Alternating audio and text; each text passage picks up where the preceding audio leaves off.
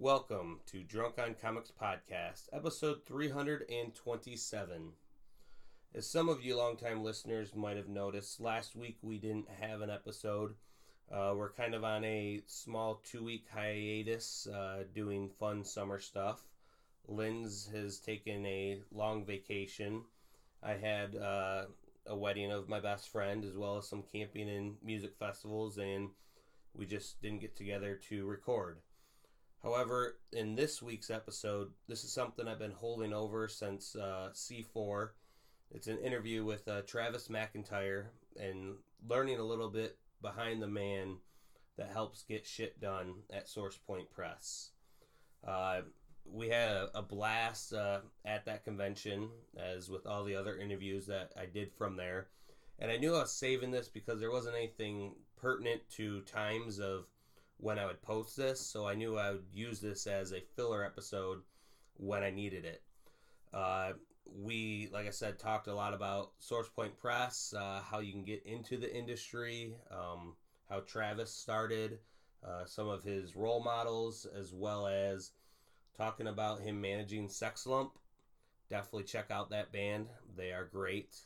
But with all things fun, of course, what we do while recording at conventions, there obviously is background noise, but that's just the ambiance of the convention. So with that, grab a cold one and enjoy Drunk on Comics Podcast, episode 327, an interview with Travis McIntyre.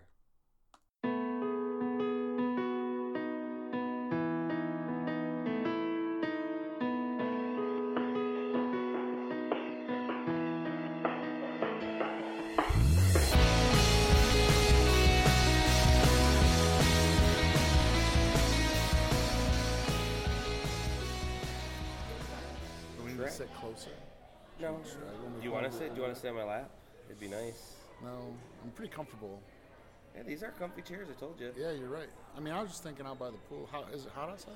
It is, yeah. Balls hot? Very warm. Like, we'd be get sweating. Our suits, get in the pool. We just record in the pool? Record in the pool. Totally do that with the electronics here. I mean, well, we set the electronics off to the side. I mean, chances are... probably fine. Yeah, probably fine. But knowing my luck, it would probably just fall right into the water, even if it was in a plastic bag. Yeah, I didn't even think about a plastic bag. Yeah, just seal off the microphone. Just have no totally fine. Oh man, that noise in the background is not annoying. Anyways, you're at a con, man. I know that's true, and it is a fun con. This is one of the most fun cons, yeah. Well, you go to a lot. How many you go a year? Maybe too many. Well, maybe I should introduce you. Travis McIntyre, man who doesn't need an introduction, so. Yeah, maybe I should introduce you. This man requires no introduction. Wow. You are a true radio personality. I am a personality. You are good at your job. I'm good at something, at least. I wouldn't even say it's this. Let's see. Last year, I did 42. The company did 60 and change. This year, we'll do 60 and change again. I will probably end up in the low 30s, as I'm cutting back quite a bit. One, my children are getting a little bit older. Two, my wife I want her to murder me a little bit less than usual. So this year I'm gonna try to get it into the 20s, low 30s, 20s. Next year I'd like to get it into the low 20s. For me personally, but I've hired more people, right? So, yeah, that can go do this. Yeah.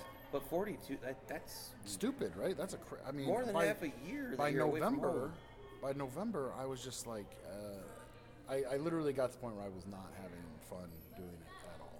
You're just like so burned out on this. Well, that's way more than, Dirk, who is a con brags holder. About it all the time. Well, he goes, but I wouldn't say he even does that. I think you got certainly. The top. Oh, yeah. Easily. Easily. I mean, he wouldn't have won it. But, you know me, I just get out there and grind. Yeah, you were the hardest worker at about it, Yeah, yeah. Hardest one of all of them. I was gonna say, yeah, the booth is dying right now. As you much as there. As much, honestly, I think they like it better when I'm not there. No, I mean, yeah, I do a ton, but so everybody on the team does a ton. Well, I mean, Casey does 35 a year. Dave does 35 a year. I mean, everybody does. Well, it is crazy how you've grown. As you said, you have other workers. I mean, a lot of them are people that have books and everything and part of the SourcePoint Press family. Yep. But how many go on a single weekend? Like, how many different booths have you had the most at one point? Like, how many banners and stuff? I mean, how many different shows in one? Yeah, teams. Oh, yeah. Three. And we do that a lot. We're at two this weekend. Three counting that Stan is in one on the East Coast, but he's just by himself. Okay. But he does have, you know, our collection of our books. But three is pretty common. It's pretty common. We'll have a West Coast, an East Coast, and a Midwest show. So that's crazy. When did you start? So, like, the hardest one recently in terms of, like, logistically and making everything happen was New Jersey, Dallas Fan Expo, which is huge, and C2E2, which are huge, were all the same weekend, and we were at all three of those. So, you know, you have just, like, logistically, you've got, like, okay, so I have a team of people that are going to be driving a long way, and they have to have a trailer, and they have to have all the setup, you know, because at New Jersey, we do a big 400-square-foot big thing, you know. So they got to have all that, and everything's got to be set and ready to go. And then Dallas is a really big show, but we have a smaller setup. We do 100 square feet, but I've got to fly people there, and I have to ship all the stuff. So, and then C2E2, obviously, is a big, important show. So you just have all these different, like, logistical problems leading up to it. But we've gotten pretty good at it, you know. Now it's like we'll have you met Freddy? Did you meet Freddy at C2E2? Because he flew out to C2E2. He works for me.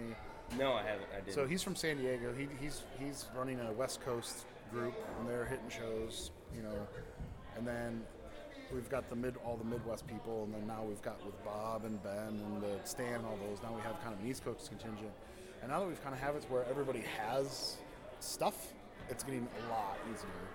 Now because I mean, driving down to some of these places, that's an extra day off of having to get down, set up. Do you have it where it's planned then that there's another con on the way back to, like, home base to where then they can hit up the next weekend, or is it just where there's one at, that's where they got to go? No, yeah, I mean, it would be maybe someday we would get to that point where we're, like, literally doing a tour. But the only way that makes sense would be to combine the gaming and the comic stuff, right? Because gaming conventions often run all week, right? Or book conventions often run all week. So if you could get to the point where you were running a gaming convention up through then a comic convention, you could probably make something like that.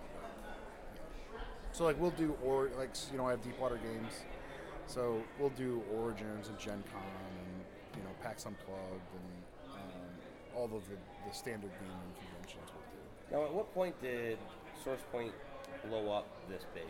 Blow up? I'm still waiting on that happening. That should be any time. Well, you're already, as you said, you're doing all these damn shows now. There had to have been a time, I mean, there's always slow growth, but it seems like you guys also have had, like, yeah, so, in the last year. Yeah, so, I mean, you can kind of pinpoint down to about 6 years ago when Drunk On Comics first started talking to you guys. Yeah, it was definitely, it was Drunk On Comics turned the corner for us. No, honestly, it was probably about, because the first couple of years, you know, we wanted to do a thing. We were aggressive. You know, we're like, we're going to make this stuff. We believe in this stuff. But we got our asses kicked. You know, like, you just lose money. You're trying to sell $4 items at a thing that costs you hundreds of dollars to do, plus hotel and food and everything else. But I just accepted, like, look, I'm going to eat shit for however long it takes. And we're going to turn this around. And honestly, Greg Wright and the Monster series were probably the first turning point, right? So when that book came out in, when did it first show up?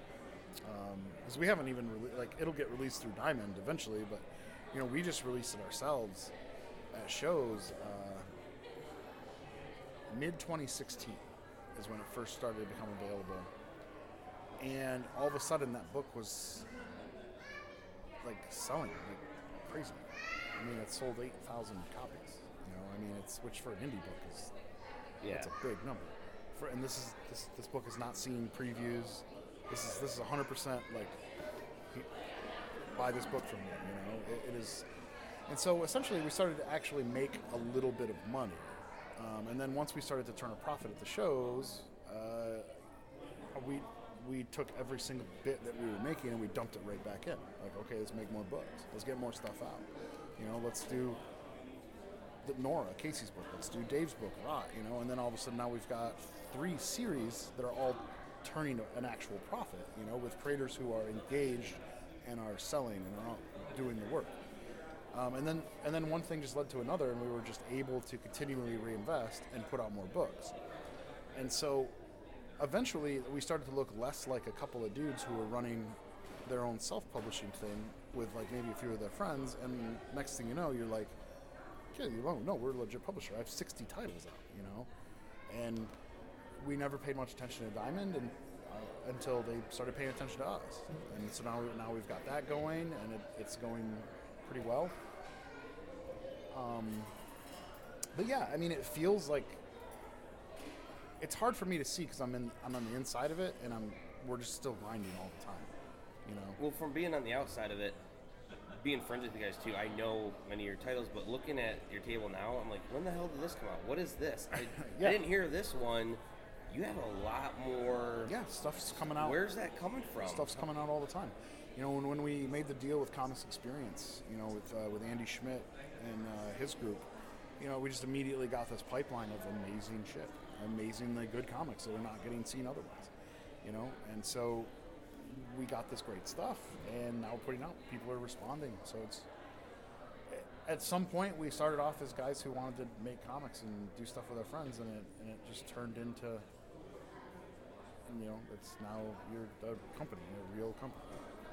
Sticking to the I don't know when exactly, but at some point. Some point in there. Yeah. With the convention and everything, logistics, is that, do you do all that, or do you have an assistant that helps you, or is it just the people doing the shows, they figure it out and expense it? Like No, I do everything with that. I use a calendar system called Team Up that everybody in the SourcePoint crew has access to, and I'll have all the events we do, and what the dates are, and where the city is, and who is assigned to those particular shows, and you know, and then I handle all the hotel booking and everything else, and I will, each one of those shows will have like one person who's like the contact person for that, and so then that person will get, you know, like, all right, here's your hotel information, here's this, here's that, here's your plane tickets, whatever it is going to be. You know, and then off they go. You know, so usually, you know, it's me or Josh is running the show, or my brother often is running the show. You know, Josh and Gary Sobek help out a lot now. You know, and then we have all the creators and the talent. We'll probably pull in a couple more people over the next couple of years just to help handle some of that as I transition away from the day-to-day of logistics in the company,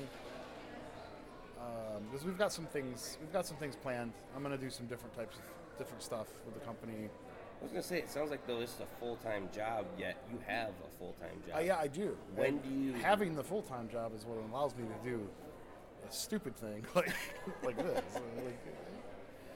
No, I don't plan on quitting either one. I enjoy my day job a lot, and honestly, it's so. I mean, you know what I do. It's so different from this. Yeah. That it's almost like almost relaxing to go in the lab by myself, and people know, you know, I put some headphones in and just do some work, you know, use a totally different part of my brain, and it's not bad, you know. My job is based on deliverables, and I get, you know, I pretty much make my own schedule, so it works. You know, I'm able to balance everything so far. But it is getting more and more. But instead of me being like, well, I'm going to do less of this and less of that, I'm more like, okay, I need to start bringing in help to do this, and then I want to focus on the things that I really am most interested in. I say I'm surprised, but I'm not surprised that you guys have grown to the point where you're flying people out places. That's more relatively new with having farther reach in places? Yeah, I mean, well, it just comes down to, you know, so like right now we're in Houston at Comic Palooza. You know, yeah, we flew 4 people out for that. That isn't a significant expense. On the other hand, the show gave us the space and has sponsored us in other ways. So it kind of almost balances itself out, right? Same thing with like LA Comic Con, you know? Yeah, it's really expensive for us to get out there and do it. But, you know, they give us they're giving us the floor space to make this happen. So it's almost like, okay. Plus those shows are, I mean, this is an awesome show, and this is a fun show, and there's a ton of great people here who buy and we do well, but this isn't Comic Palooza in Houston, you know what I mean? Like that's a 65,000-70,000, that's a monster. Right? Yeah, well, so we're doing real well there. You know? As Seth was saying here, you know, this show is vacation for him. He doesn't care. I feel this very similar. As you saw on Friday, I was vacationing really hard. Vacationing real hard. That's what I'm glad to see. You're still alive. Oh my God. But too old for that shit. This is a show that people aren't here trying to hustle and bustle, make money. Like, I mean, you want to make money, but it's I want to cover for this show. Point. I want to have fun, and I want to cover my costs. You know, my wife comes with me to this show.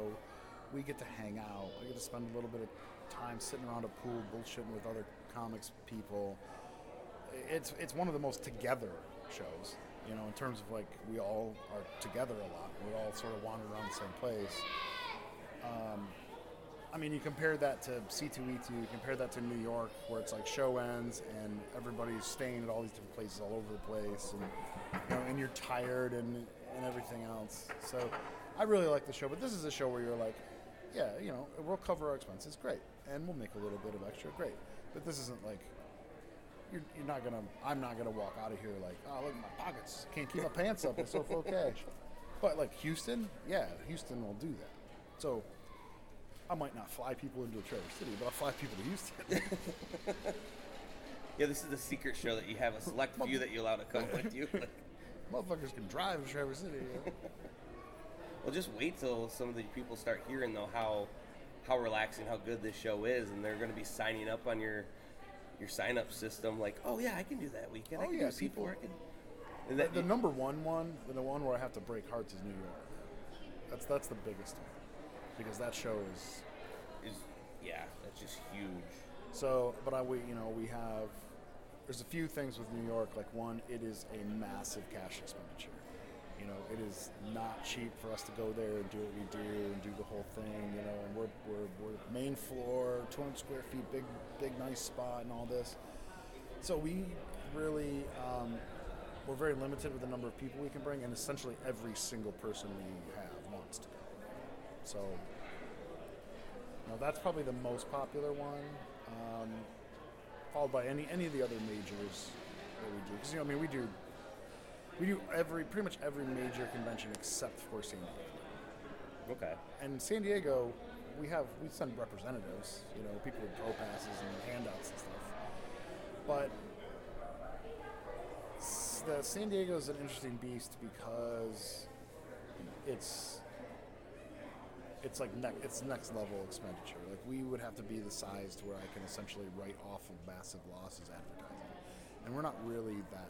We're not quite big enough to take a hit. Where do you see your projections to be that big? I mean, as we've already said, your growth has been shooting up there. Well, we've got some stuff going on. We've got a few projects in the works with some... you know, I'm really careful because I want to always do things with new voices, new creators, which is why I'm interested in Comic Experience and why I'm interested in all these things.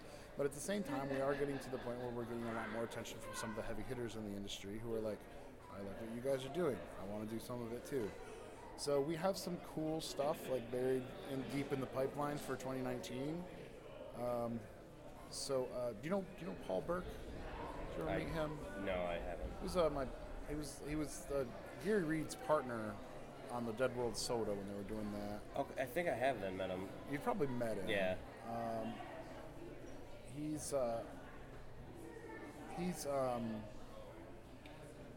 sort of like an unofficial business advisor, I suppose. And so, you know, we've been talking about doing some pretty cool stuff, and he's very connected in the industry. He was, you know, one of the founders of McFarlane Toys with Todd. You know, he's very connected. He's got tons of ideas, and when I mean connected, I don't mean like, oh, he knows like a bunch of big names in the industry. I mean like he knows, you know, like the guys who run Apex Manufacturing in China, you know, stuff like that. Like, where can we get some tooling done if we wanted to do action figures? You know, he's industry connected. So we've been talking about doing some pretty cool things with some needle moving names. So we've already started to talk to San Diego and, you know, the city of San Diego about doing something there next year, and, you know, we've talked about a bunch of stuff. We've talked about renting a bar and, you know, and doing like an after event and this and that and the other thing. So. Oh wow! I've gone to some of those after parties, and it's fun. And I usually just see you guys there. Why wouldn't you guys slap your name on it and make it yours? Yeah, exactly. Own it. Yeah, exactly. So yeah, I mean, 2019 is our goal right now. On the other hand, you know, to be honest with you, for something like that to work. Like 20 things before that all have to bend the right way. You know, if any one of those things doesn't quite, you know, because you're in these negotiating contracts with creators and with manufacturers and this and that. And, you know, we've been talking to co-sponsors, like who can we get to co-sponsor to make this happen? Because, like, you want to throw an after party at San Diego and downtown and run a bar, like you better show up with 50, 60 grand. Like that's what they're looking to get, right? So you can't just be like, yeah, we'll put $8,000 in. You know, like yeah. 50, 60 grand, that's what they want. So, you know, we've been talking to some co-sponsors of people who might want to get into it. But so basically, if every single thing kind of pans out right, 2019 we might do a big thing in San Diego. If any one of those things sort of gets sideways, then it could not work out. I don't think it would not work out forever. It would just be something that...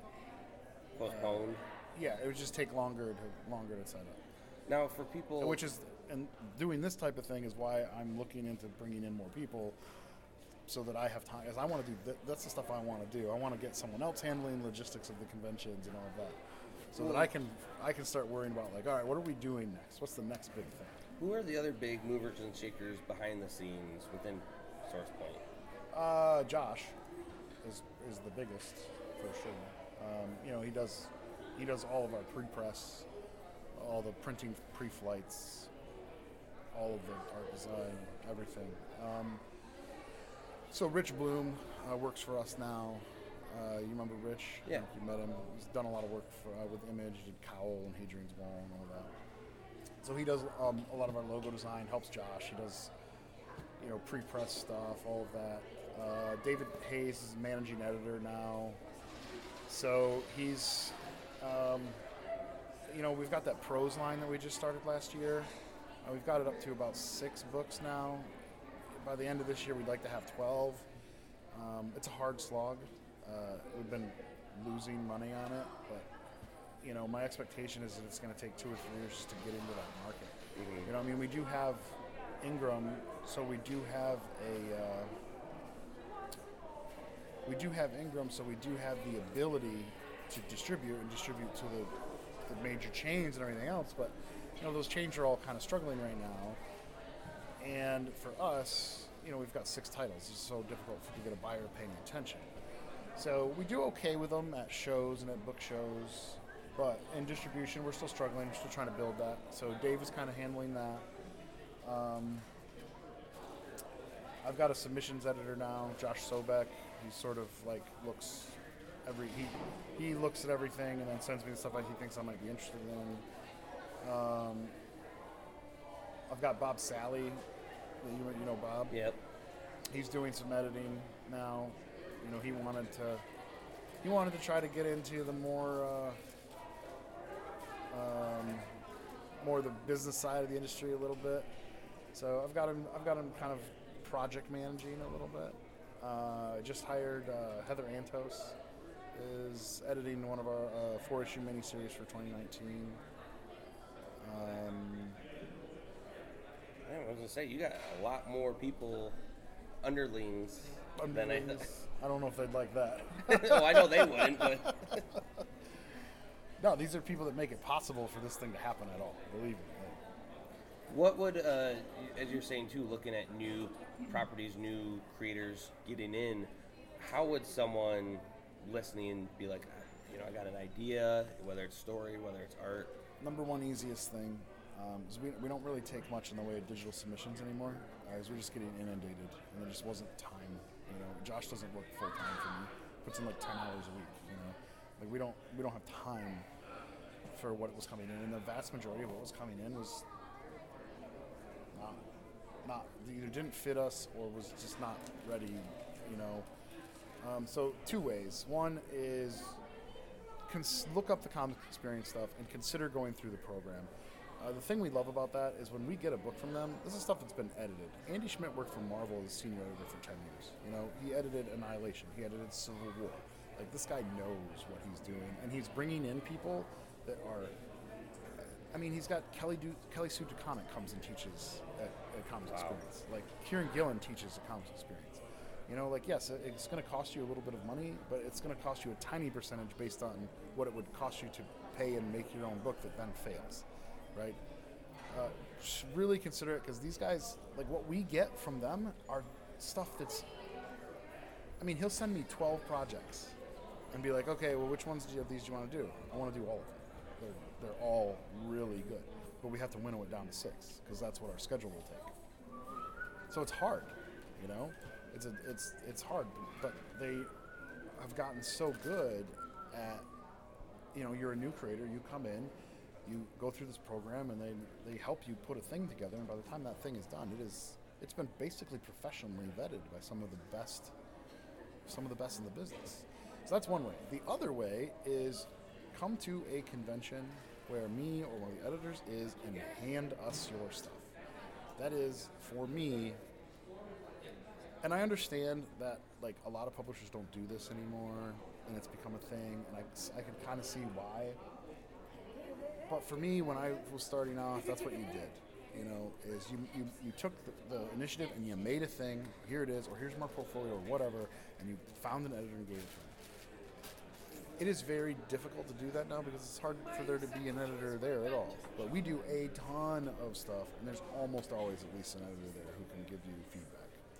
So that's the other best way to do it, you know. And also, not for nothing, but as you know, we are just as choosy about the creators we work with as the creation itself, right? Like, I want creators who are going to grind, who are ready for the fight, because this is not an easy business. It is hard. Wasn't all the people that you have working on your books, seeing them at the conventions, like, all the time, man, they have the same personality of, yeah, just selling, and yeah, talk to people, get it out, make it happen. You have to. You can't. And what's funny too, going to conventions, everyone's doing that. All their booths, some more than others. Yep. You guys have a perfect dichotomy of... Well, we've been doing it. We've gotten real good at it. Yeah, you know? But it's also great at the after parties, seeing, like, that's not everyone's, like, typical personality. Like, no. They can turn it on at the booth, and yep. Then outside of the booth, it's they are exactly who they are. And exactly. But we want people who are driven like that, you know? So to me, I look at it like,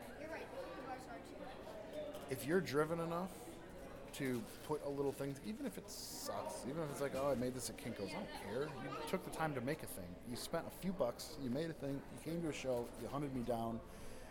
Like, that says something. That gives me an idea that you are hungry, you know, and that you're somebody that is going to show up and do it, right? Like, I don't. There is no shortage of armchair creators, right? Who want to, like, yeah, I put my thing out and the publisher takes it and they're just, I can't wait for my check to show up, you know? Like, that's not the business we run. You know, we're almost more like a collective of, like, everybody gets in there and does the work. You know, we don't have a marketing budget, and yet we have a pretty huge, like, social media footprint at this point, and we can get a lot of attention on things, but we don't spend a dime on it. We have no marketing budget.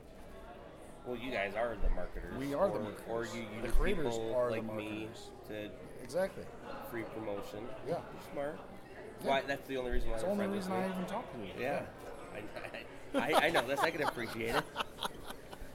So let's say that we have someone that wants to get into the business and they submitted it to you and you go, holy shit, this is pretty awesome.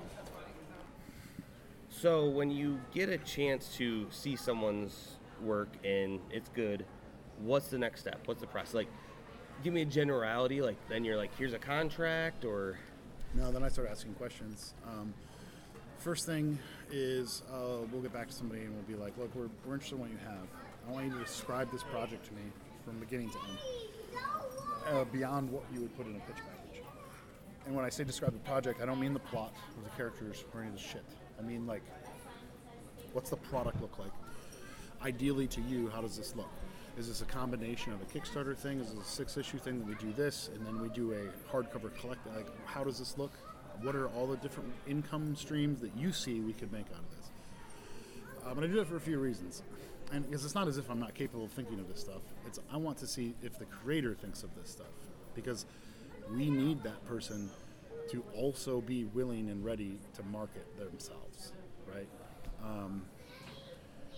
I mean, look at Casey. Casey's a perfect example, you know? Like, Casey's so good at that that we've almost built, like, an industry around not just her title, but her. Like, Casey Pierce is a brand, you know? And I want to see the creator if they're able to think about their own work in that way. You know, so I'll ask that question. The other thing we do is we'll start doing a kind of an autopsy on what their social media footprint looks like. You know, and again, I don't care how many followers you have or how many friends. I don't give a shit about that at all. What I care about is, do you interact with people? Like, do you talk about the fact that you want to be in comics? Do you talk about the fact that you're doing this or you're joining the groups of people? I mean, do you support other indie stuff? Do you pay any attention to it? Because it also comes down to goal, right? Like, if I go look at your Instagram or whatever, and it's all like Marvel this and Marvel that and Marvel this, and then you're like submitting your indie comic to me, I immediately am like, okay, so what you really want to do though is not this. Like, you know, your passion's somewhere else. Your passion's somewhere else. Where you really want to do is you want to get to be where you're hired to write Spider-Man, which is not what I do, right? We don't have Spider-Man. That's not what we got. And there are ways to get to that position. Maybe one of the steps to get to that position is get a book published by SourcePoint Press, and then you move on. Maybe, right? And I don't mind at all being a stepping stone. I hope we can be a stepping stone. I mean, ask any of the guys down there. Oh, I've talked to Dave. I encourage people and try to help them. Like, we did a book for you. It did really good. I hope you can get and to talk to somebody at Dark Horse or wherever else. You know, I look at that as that's great for me. You know, if people in the industry look and they're like, oh, well, we did this book with them, and the next thing is they had this thing with Dark Horse, and then I hope that happens. I don't mind being a stepping stone, but I want to see that you are capable of. You know, because if you're only into this stuff, then why would I think that you're capable of, you know, getting your stuff sold, you know, yep. getting yourself looked at and moving that book and making people pay attention to it. Well, let's go back to the beginning and your beginning within this industry. And I want to make sure you're not one of these diversity in comics fucks. How did you get into the business then? Who was the person that opened that door for you to be where you are now? So, 3 things happened. One, I had a kid, and that made me, for some reason, it really sort of solidified what it meant to be busy. Because I always used to be like, oh, I'm so busy all the time. I can never get anything done. I wish I could write more and do this and do that. But I've got this job and I'm so busy. And then I had a kid and I realized, like, I have never been fucking busy in my life until now. This is what busy is. And then it was like, if I want to do something, if I want to get into this and do this thing that I've been talking about for 10 years, I need to do it. And I need to stop being like playing fucking video games or whatever else. Like, look at your life and be like, okay, like I just started cutting stuff out, you know, because having that kid, everything got so regimented Like, I gotta do this, I gotta do this, I gotta do this. Priority one is kid fed and happy, right?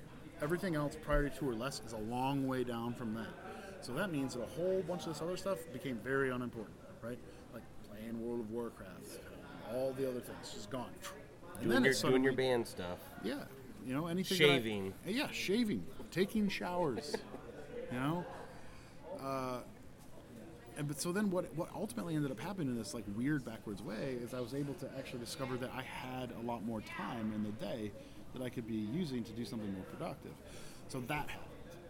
So I started writing and trying to get a comic made and, you know, and paying an artist and all this stuff. And then I met I started off emailing editors and things like that, like people do, and the vast majority of it got ignored. And then one time, a guy from Dark Horse, I don't know if they just woke up on the right side of the bed that day, but actually responded to me and gave me a little bit of feedback. And it was like, basically, you know, your work, this isn't publishable, but here's some of the good things you did, and here's some of the things you need to do better. And it was like 2 paragraphs. This wasn't like a major thing.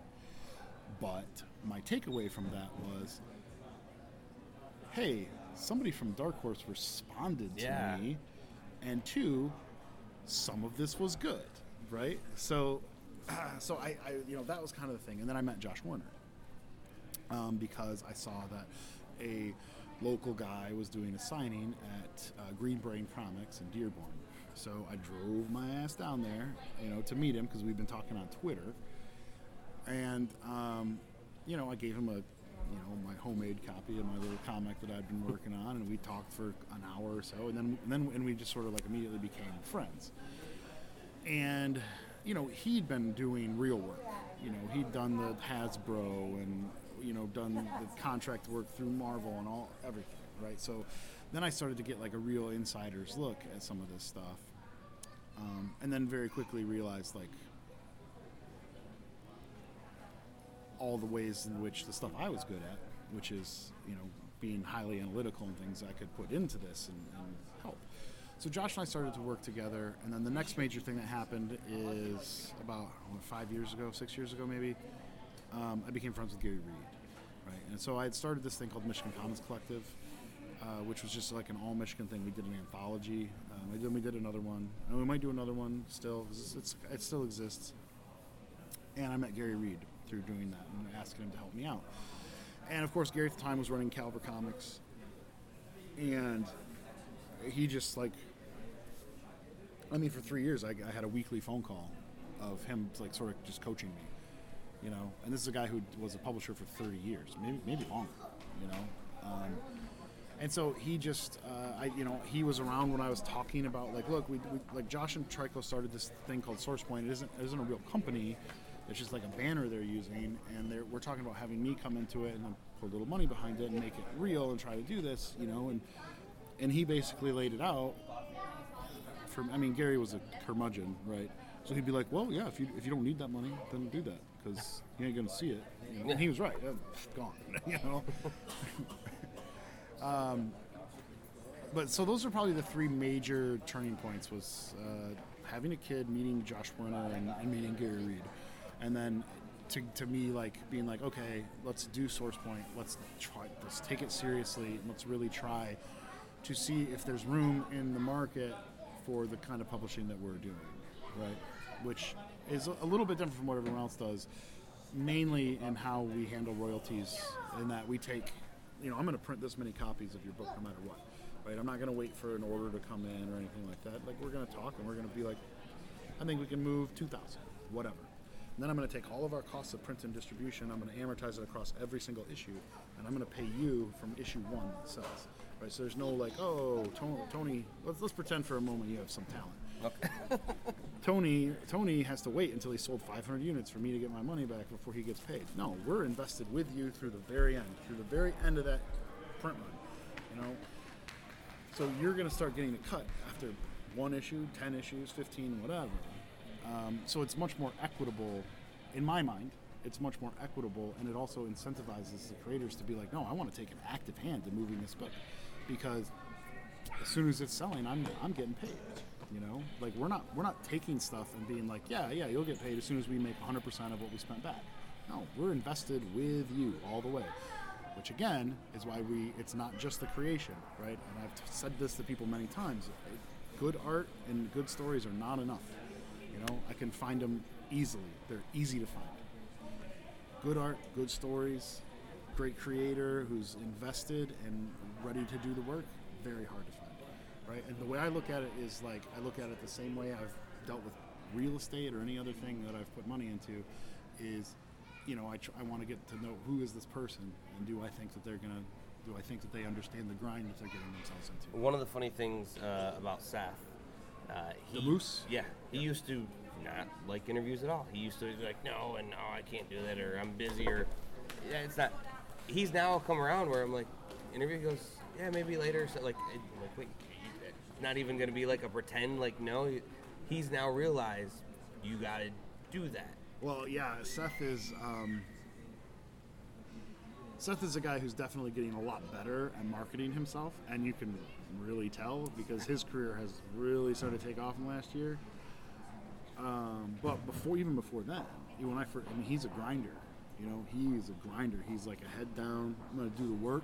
I'm gonna get it done. I'm gonna turn it in on time, and I'm gonna be at the shows every time, drawn and talking to people, and you know, and building who I am, you know, and that's what we want. That's who we're looking for, basically.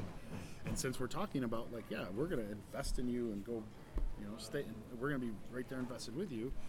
It does become just as much about the creator as it is the creation. Now, another thing, well, putting Seth along with you and some other great people up here at C4, there is the Gary Reed Creator of the Year Award. Yep. Independent Creator Year Award. Yep. You were nominated. I was two-time. How did that feel? Two-time nominee. I'm honored. I mean, I'm happy to. I mean, you know, they keep giving it to these Mickey Mouse artists. But I'm kidding. Well, Seth won the inaugural one last year. Yep. And then Dan Doherty. Dan won yesterday. Well deserved. I mean, I'm just happy to be included, honestly. You know, I like to feel that I carry on Gary's legacy in being a grouchy curmudgeon at conventions. Oh, yeah, you definitely do that. So, you know, I'd like to do my part. But the reality is that you look at these, like, guys. So you've got Victor Dandridge, who does 30 shows a year. He's everywhere. He always has a helping hand for people. He's been up and down the industry on every side. And right now, he's running Wizard World Artist Alley. So just like a few candid words about Wizard World. They're pretty much like they were fucking hated inside the industry for a lot of people. And instead of being like maybe how I would do it, would just be like, well, I'm not going to work with them.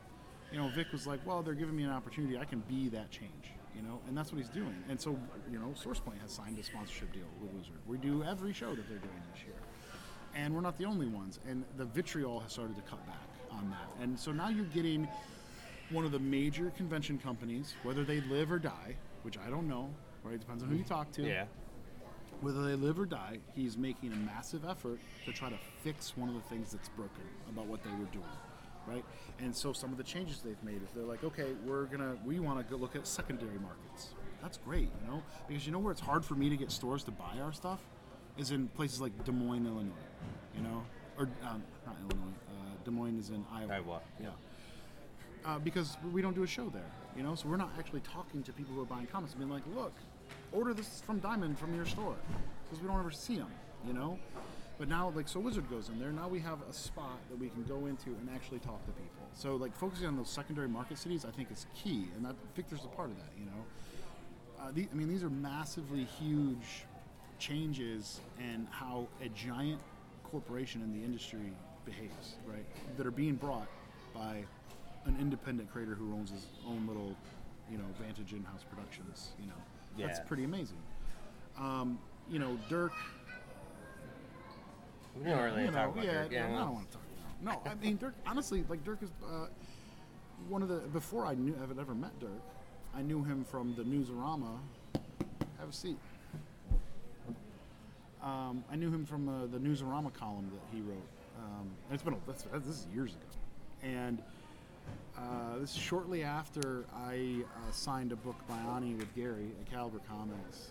I started putting out some stuff for other things, and I got a couple of emails back from publishers interested, and then they sent me contracts. And maybe I have a big advantage because I actually do technical writing for a living, and I can read complicated. But these were like really bad, really predatory contracts. And I sent Dirk an unsolicited email at one point. And this is funny, we talked about this in Motor City, and I asked him, like, do you even remember this? and he did. I had sent him an unsolicited email being like, hey, I'd really like to see an article about how some of these publishers are, they're not real. They're not even like a real company. They're just like slapping a logo on something and putting it up digitally and then setting up a print on demand and telling you, like, yeah, I get half of whatever you do. Like anyone could do that on their own. They just have to like watch a couple of YouTube videos about how to use Illustrator and Photoshop, and away you go. And that whole thing ended up being, that experience, and of course Gary's constant encouragement became part of the impetus of like forming SourcePoint and deciding what our business practices were going to be. So I mean, Dirk's been doing that for 15 years maybe, and give the devil his due. He is one of the prime voices in like true indie comics. In true, like, you want to break in, then make a thing, and like you just come in and do it. And if be decent to people. It's a very welcoming community. Good luck to you. Get your shit sold. Dirk is. He's a prime example of that, and he pushes that all the time. And he always has an open hand with anybody who wants to talk to him or pick his brain. And he doesn't hold anything back. Yep. Sometimes he maybe should, but he doesn't. He's sort of my arch nemesis at this point. Is I can see that, yeah. Well, you were both going for the same awards, so yeah. Yeah, 2 years in a row. He's the other two-time winner. Yeah, no, I leaned over to him, and I'm like, you know what? As long as you don't win, it's fine. And Dan, honestly, is the same way. Dan teaches people who want to. He specifically teaches comics as an art form. I mean, he's one of the few guys who was successfully able to, like, so Beardo, right? Like, his strip, because he came at this totally different way than everybody else. Like, he was a syndicated guy. He was doing strips. But he put his family and his real life in that strip. And that's how he built that fan base, is that people are into that. Well, it's more real. People can relate. It's extremely real. It's extremely relatable. And he built a career on doing that. And then he, he turned around and was like, well, believe it or not, I can actually draw, And so I'm going to do Touching Evil, which, he did on his own for 6 issues. And that's really hard. And then he did it again for 6 more issues. And he's got these hardcover collections. All while being a father and a teacher of somebody who's pushing the next generation of creators forward. So, it's just it's an honor to even be in the conversation. Would I have liked to win? Yeah, I would like to win. But I personally wanted you to win. Thanks to me. But I'm happy as shit that Dan won. I think it's great. As long as Dirk didn't win, we're cool. Yeah. I think that's the general consensus with everyone. All love to Dirk. Well, but no, he's a heel. He plays a heel. Yeah. Well, and he plays it well. He knows what he's doing. And he's a heel. If he ever wins the belt, you have to boo him. That's just the way it is. Yeah. So it's almost like we would have to boo him to win the award, and we don't want to do that. That's kind of disrespectful. So I would love that. That'd be so funny. It would be funny though if he does ever win, someone just comes with a chair from behind and blasts him. Do DDP or something. Yeah, I could do that. Give him a diamond cutter. Yeah. All right. That'd be awesome. Now, what is new from SourcePoint Press recently, or that you can discuss that will be coming out?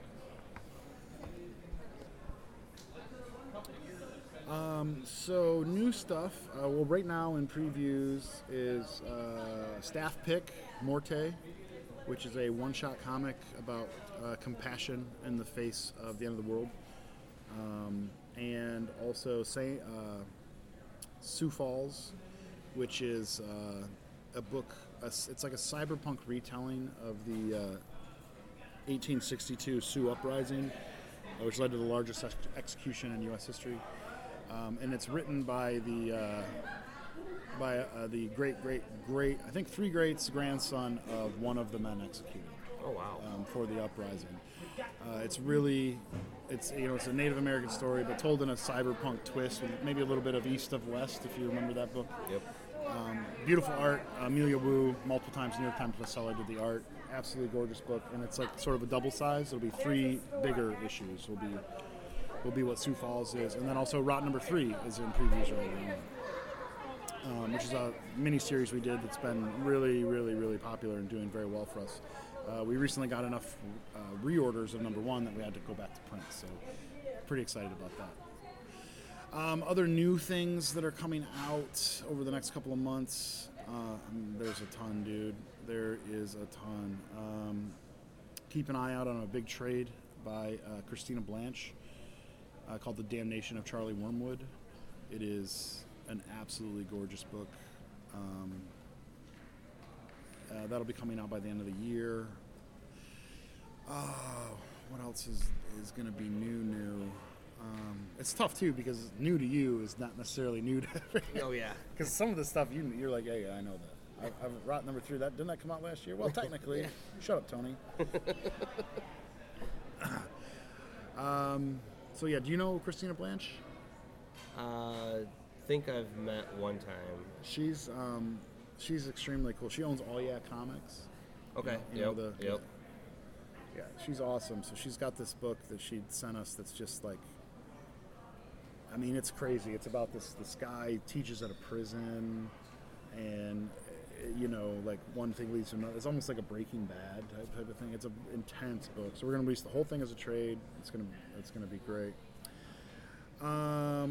What else do we have? I've got a couple of amazingly cool things in production. The Evil Dead 2 cross-stitch book just came out. It's been doing extremely well. I know that you're really into cross-stitch and crafts. Yes, I am so good with it. Yeah. That book has helped me out immensely. See the doilies I have now. Yeah, I guess badass doilies. But it's a constant stream, man. It is a constant stream of stuff. Well, I guess the big question that everyone wants answered, up the river. Oh, you're such a piece of shit. Issue 2 is almost done. What? It is almost done. I have most of the pages are colored. 5 years in the making. Yeah. And then actually, the crazy thing is I have to give it. Not quite. That may be that old. Okay. Well, maybe that old. When we started doing that book, a lot has changed for that entire... To be honest, I can't even fucking remember. I just know it's something that I ask you every time I see you. A lot has changed for that entire group. Like, Steve has Marvel gigs now, and Sean is used all over the place, and I'm busy. It's cool that, we've sold through a couple of print runs of number 1, and people are constantly bugging me about it, but it's just going to be one of those books. It's going to be like my Faust, It's going to take me 25 years to release 20 issues, and then that'll be that. I just hope people enjoy it. We're going to try to give away free copies to all the people that have been hanging. Not you, but, everyone else. Yeah, everyone else. Yours will have to cost a lot more to make up for it, actually. But an extra $1 for every time I've asked you. Yeah, that's right. So I can retire. Yeah. And I guess the last thing to wrap up. When are we seeing SourcePoint Press sponsoring Sex Lump? Oh, isn't that already happening? I mean, kind of without you wanting to, but yeah, didn't that happen without my authorization? I mean, you're technically the manager of them, I guess. Yeah, I am the manager. I have a white suit. I'm like boss hog. What, Sex Lump? No, don't. Oh wow! Oh my God, you need to have. Jump in when they do the stupid interviews as like a character, just like if you heard Ben do when he was Jay was interviewing the other week at Motor City. Oh my God, it was, we couldn't help from just cracking up when he's just doing his he's the just the calm and just touching and wanting to be, and just listening to all of them. I mean, Devin's trying to play a straight man but also just saying stupid stuff. The whole group is great, and they're a bunch of morons. Yeah. Is what they are. It's the dumbest thing that's ever occurred. Yeah, it's just, you know, a thing really. There's fucking t-shirts, man. There's like they have t-shirts now. Yeah, they started making. I just heard about that. They actually put a website up with some songs. And there's songs. This started off as a joke. Like there's a picture taken. The whole thing was a picture. And well, so first of all, I've been calling Devin Sex Lump for like 2 years, and the whole joke was that at conventions, I just make him sit out front, and I would charge, and people could just come up and fuck on him. You know, just like, just squish it in wherever you wanted. Just fuck on him. And he'd be like, roll, oh. You know, and it was like, it'd be like, for a nickel, you get to pump on my sex lump.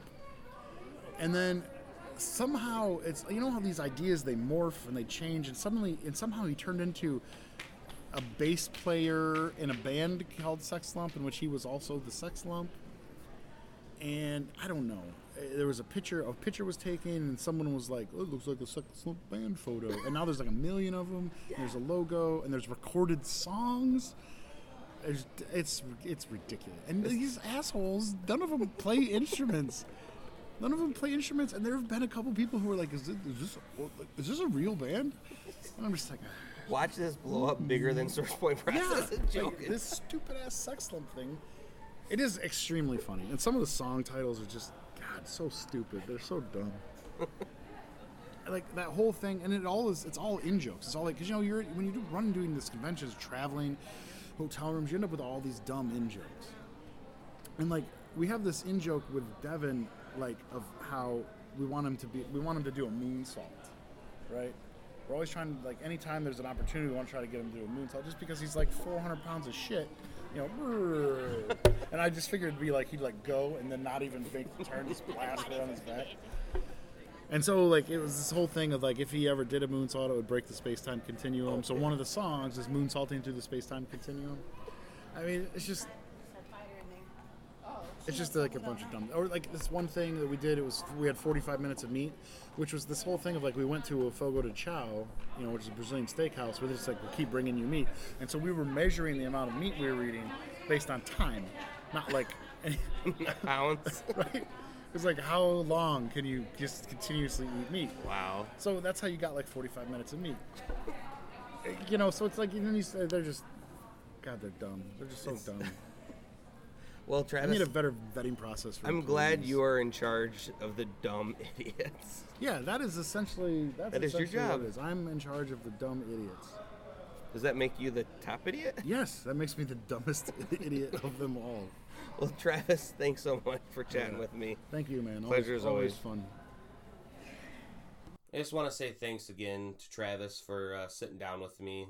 Usually, we always get one, maybe two big interviews a year, just catching up with everything that him and the crew at SourcePoint is doing.